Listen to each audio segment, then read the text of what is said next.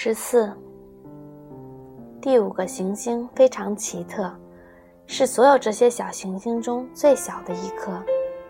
这颗行星上面正好容得下一盏路灯和一个点灯人。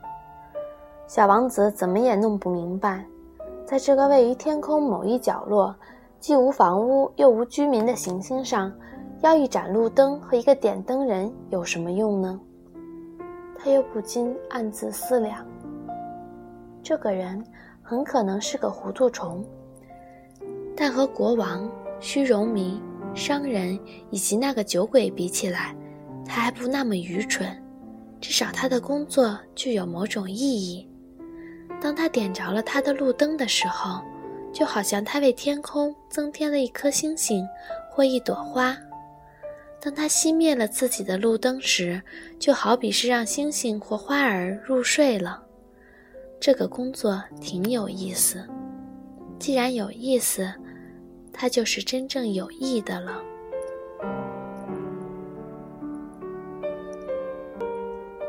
一来到这个行星上。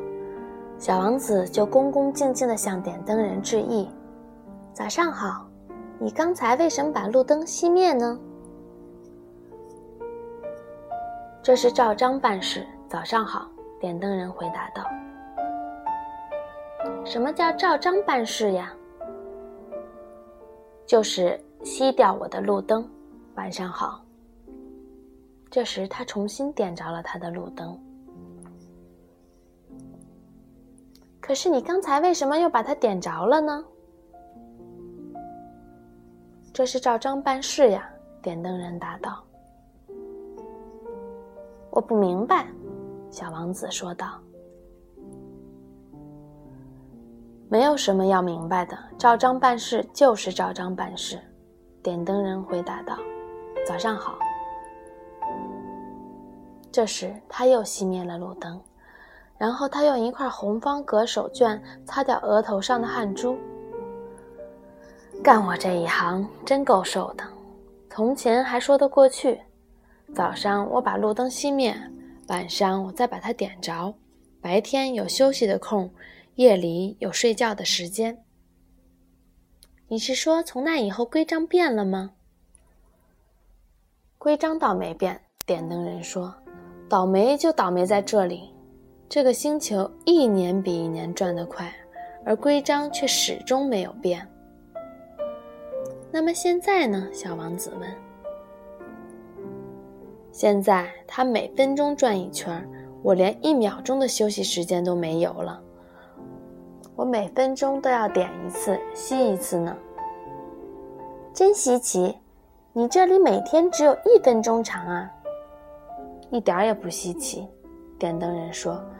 我们俩说话的这会儿已经是一个月了，一个月了。是的，三十分钟就是三十天，一个月。晚上好。于是他又点着了他的路灯。小王子望着他，打心眼里喜欢这个如此忠于职守的人。这时，他想起了自己从前常常挪动椅子，追着看日落的事。他很想帮助他的这位朋友。你可知道，我有个办法能叫你想什么时候休息就什么时候休息。我一直想找个休息的办法呢。点灯人说：“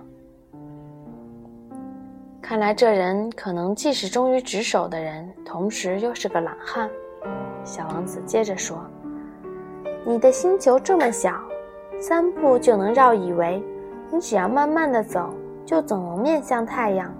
你什么时候想休息，你就什么时候走动。这样，你想让白天有多长，它就有多长。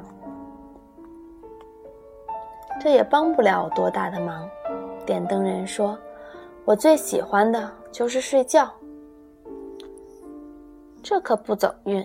小王子说：“是不走运。”点灯人说：“早上好。”这时，他又把路灯熄灭了。当小王子继续往前赶路时，他自言自语道：“这个点灯人呐，可能别人看不起他，国王、虚荣迷、酒鬼和商人都不把他放在眼里，但在我看来，他是唯一不显得荒唐可笑的人。这也许是因为他只关心其他的事情，而毫不利己的缘故吧。小王子很惋惜地叹了口气，心中还在想：这个人是我唯一可以交朋友的人，可是他的星球实在太小，容不下两个人。小王子不敢承认的是。他十分留恋这颗令人赞美的星球，特别是因为那里每二十四小时就日落一千四百四十次。